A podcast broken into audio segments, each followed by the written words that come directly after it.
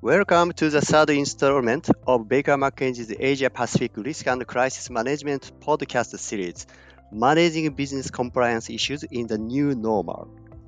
In this series of podcasts, we will be exploring the challenges and risks encountered by businesses amid the constantly changing legal and regulatory landscape. Our Baker McKenzie team of speakers will share their insights around the various legal and compliance issues which will be illustrated through a factual scenario. My name is Yoshiaki Muto, a partner in Baker McKenzie, and I am based in Tokyo. I am joined by today by my fellow partner Celeste Ang, who is based in Singapore, and who you may have heard in our first session on communications and interactions with the financial institutions. As you are listening to this podcast, hopefully you have also listened to the first and second sessions in the series. So I will not repeat all of the facts from the hypothetical scenario, but the key points are as a result of a fraudulent email and people within the company acting on that email, including someone who is working remotely, a 5 million US dollars payment that was due to pay for a supplier has instead been sent to the fraudster's bank account. In the first episode, we considered what initial steps should be taken in relation to the remitting bank and the receiving bank in an attempt to stop the payment. Also, we discussed how best to address the concerns relevant from the perspectives of financial institutions. Further, we studied variations in approach considering the civil law and common law jurisdictions.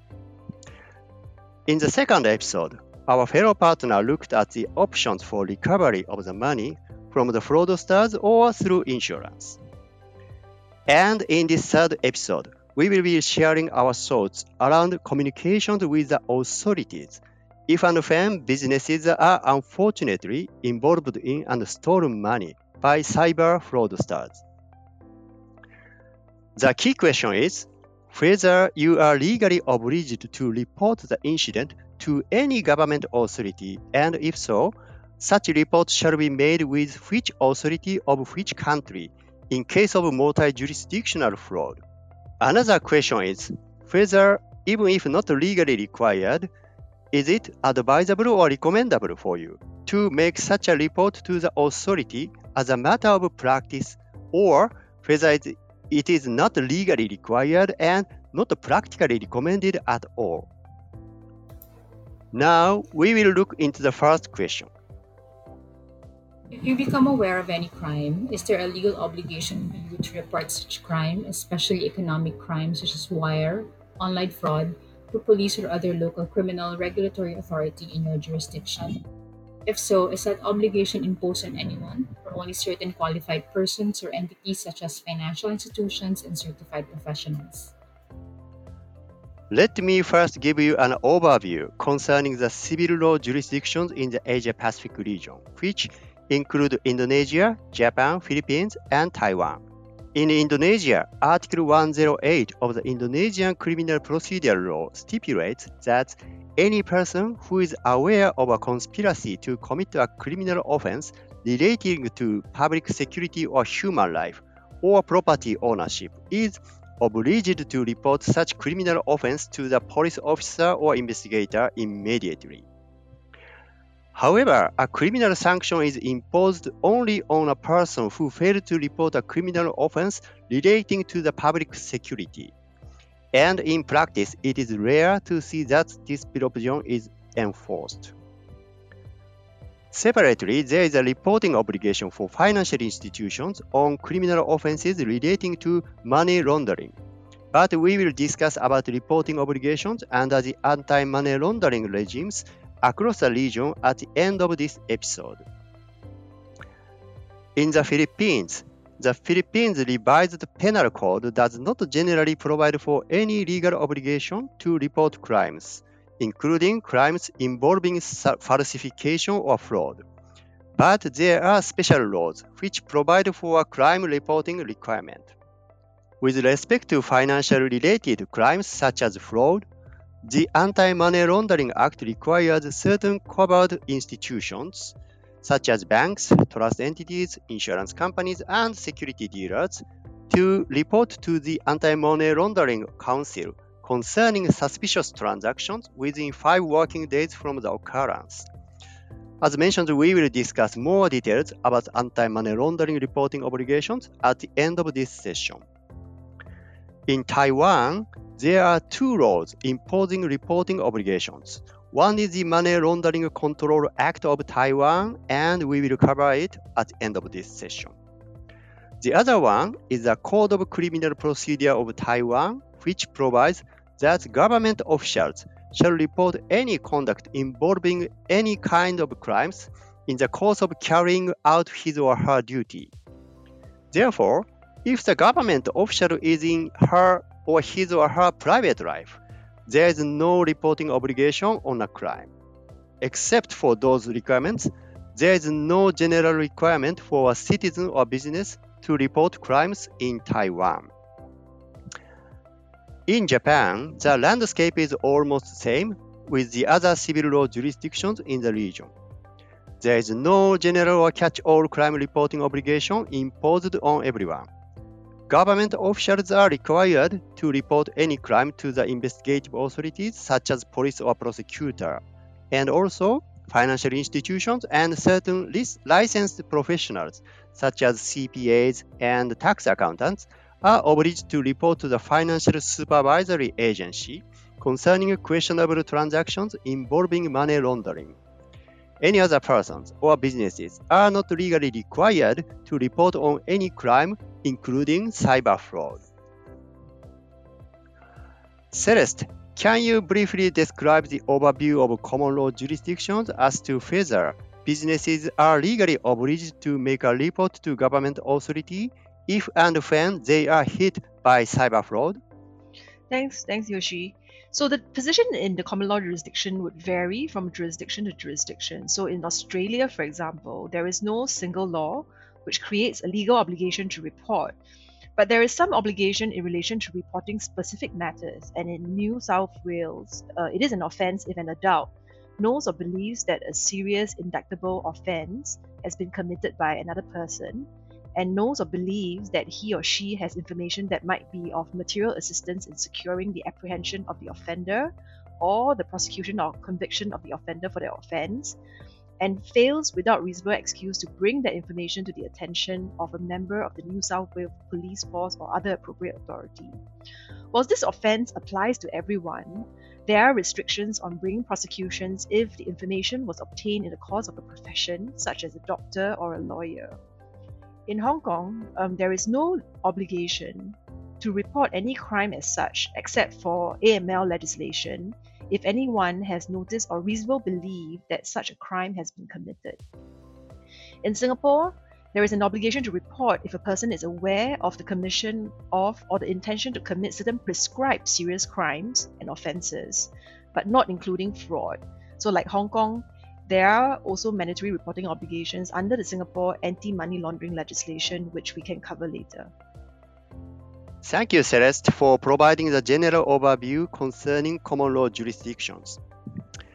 Having gone through both civil and common law countries, it is now clear that the rules of laws are different country by country, but we can generally say that you will not be legally required to report to the government authority even if you are subject to cyber fraud and stolen money for fraudsters, unless you are the government official or agency and made a payment in the course of your official duty, or you are financial institutions or certain licensed professionals who process or supported the transaction in the course of your professional duty, or otherwise you are required so under the special legislation in the country.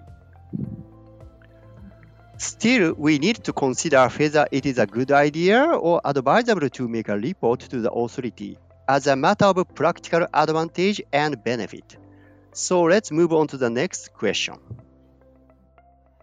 Whether legally obliged or not, is there any legal upside or practical benefit for reporting a crime to the local authority other than the obvious benefit that the police or regulatory authority may launch investigation and discover the details including who is involved and where the money is moved so as to give us some help and clue to chase and recover the stolen money.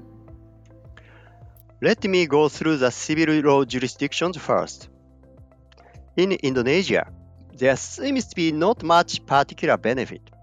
However, the reporting party may ask for certain protection under Witness and Victim Protection Law of Indonesia, so long as certain requirements are fulfilled. The protection is provided by an independent government agency for the purpose of providing safety to witnesses presenting their testimony in court proceedings.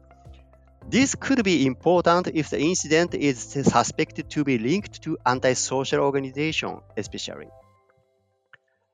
In the Philippines, the Philippines penal law does not provide for any incentive for the reporting of crimes. There are, however, there are some practical advantage in doing so. Uh, for instance, an accused may be discharged from criminal penalty as a state witness if she or he reports a crime to the authority voluntarily, provided that certain requisites are complied with. When the fraud is initiated by an external fraudster but aided by someone inside your organization, such insider aider's criminal liability would be discharged if she or he reports the crime to the authority and acts as a witness for investigation and prosecution. This could be an incentive for uh, purporting the uh, internal investigation.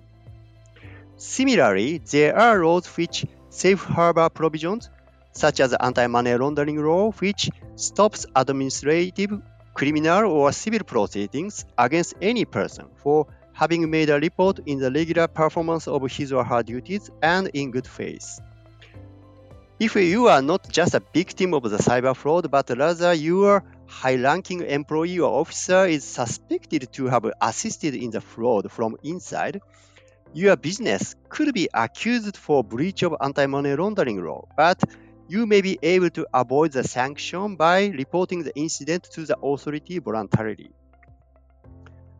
In Japan, there is a statutory law to provide for plea bargaining, under which prosecutors are obliged to exempt or reduce criminal sanctions for a non-leading suspect, such as aiding and abetting member of the scheme, if he or she voluntarily reports the authority and cooperates for investigation and prosecution.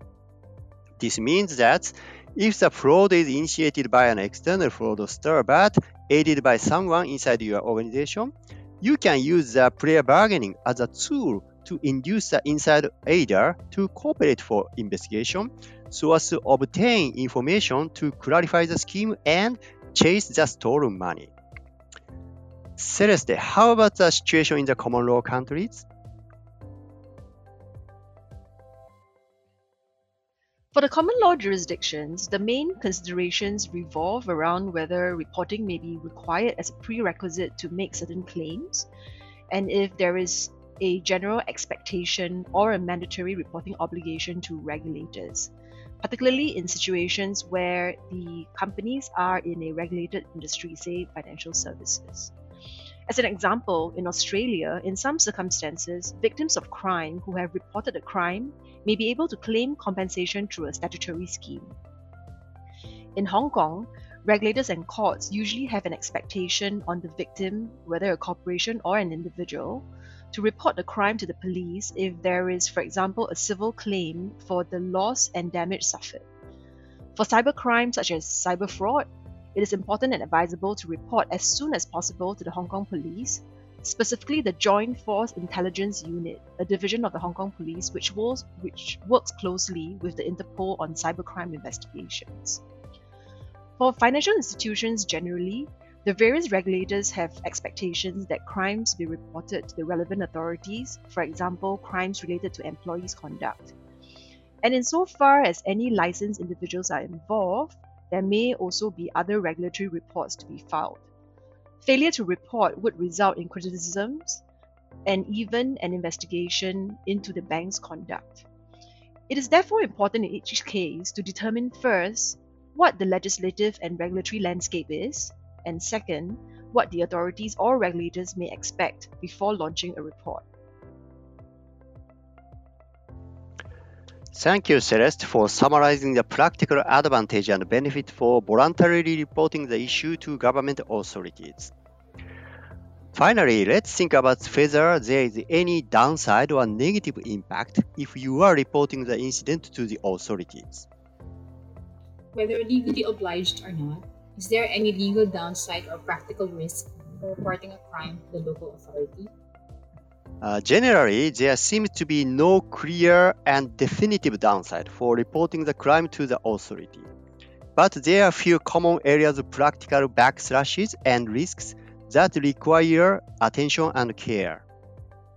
First, the reporting party should be cautious if the report is to identify certain person as a suspect of the crime, while such accusation is not substantiated by evidence the identified party may file a counteraction arguing defamation and or false reporting. Second, in some jurisdictions, depending on the nature of the crime and extent of the involvement of the person reporting, he or she may be required to cooperate for the investigation and prosecution.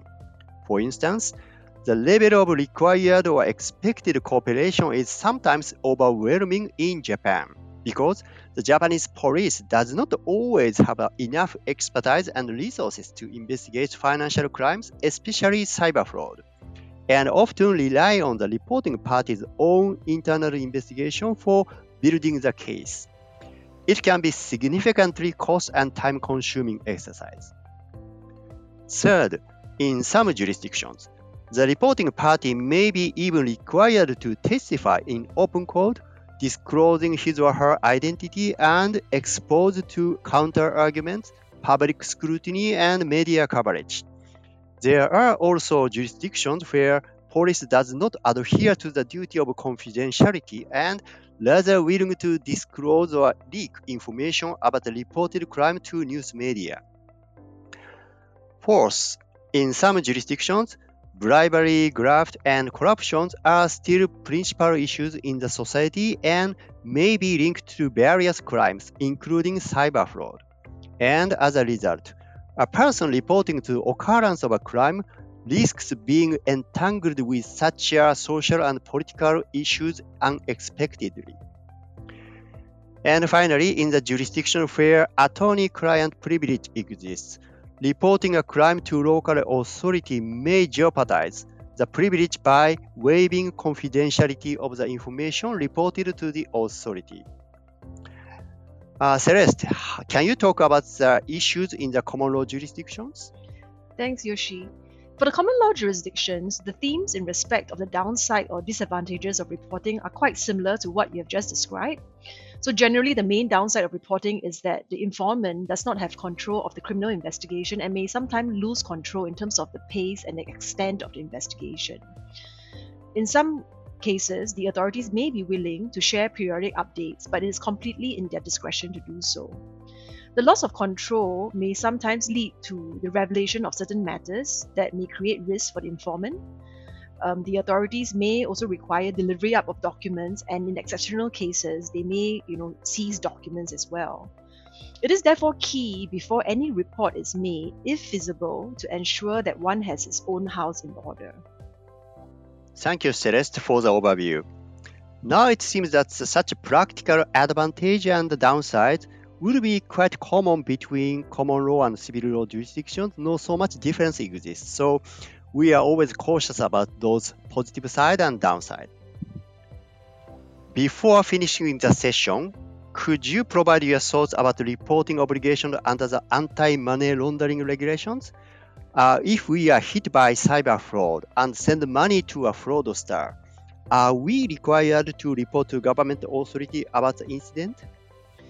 So on the anti-money laundering aspect, many of the Asia Pacific jurisdictions they do have mandatory reporting obligations pursuant to the anti-money laundering legislations and regulations.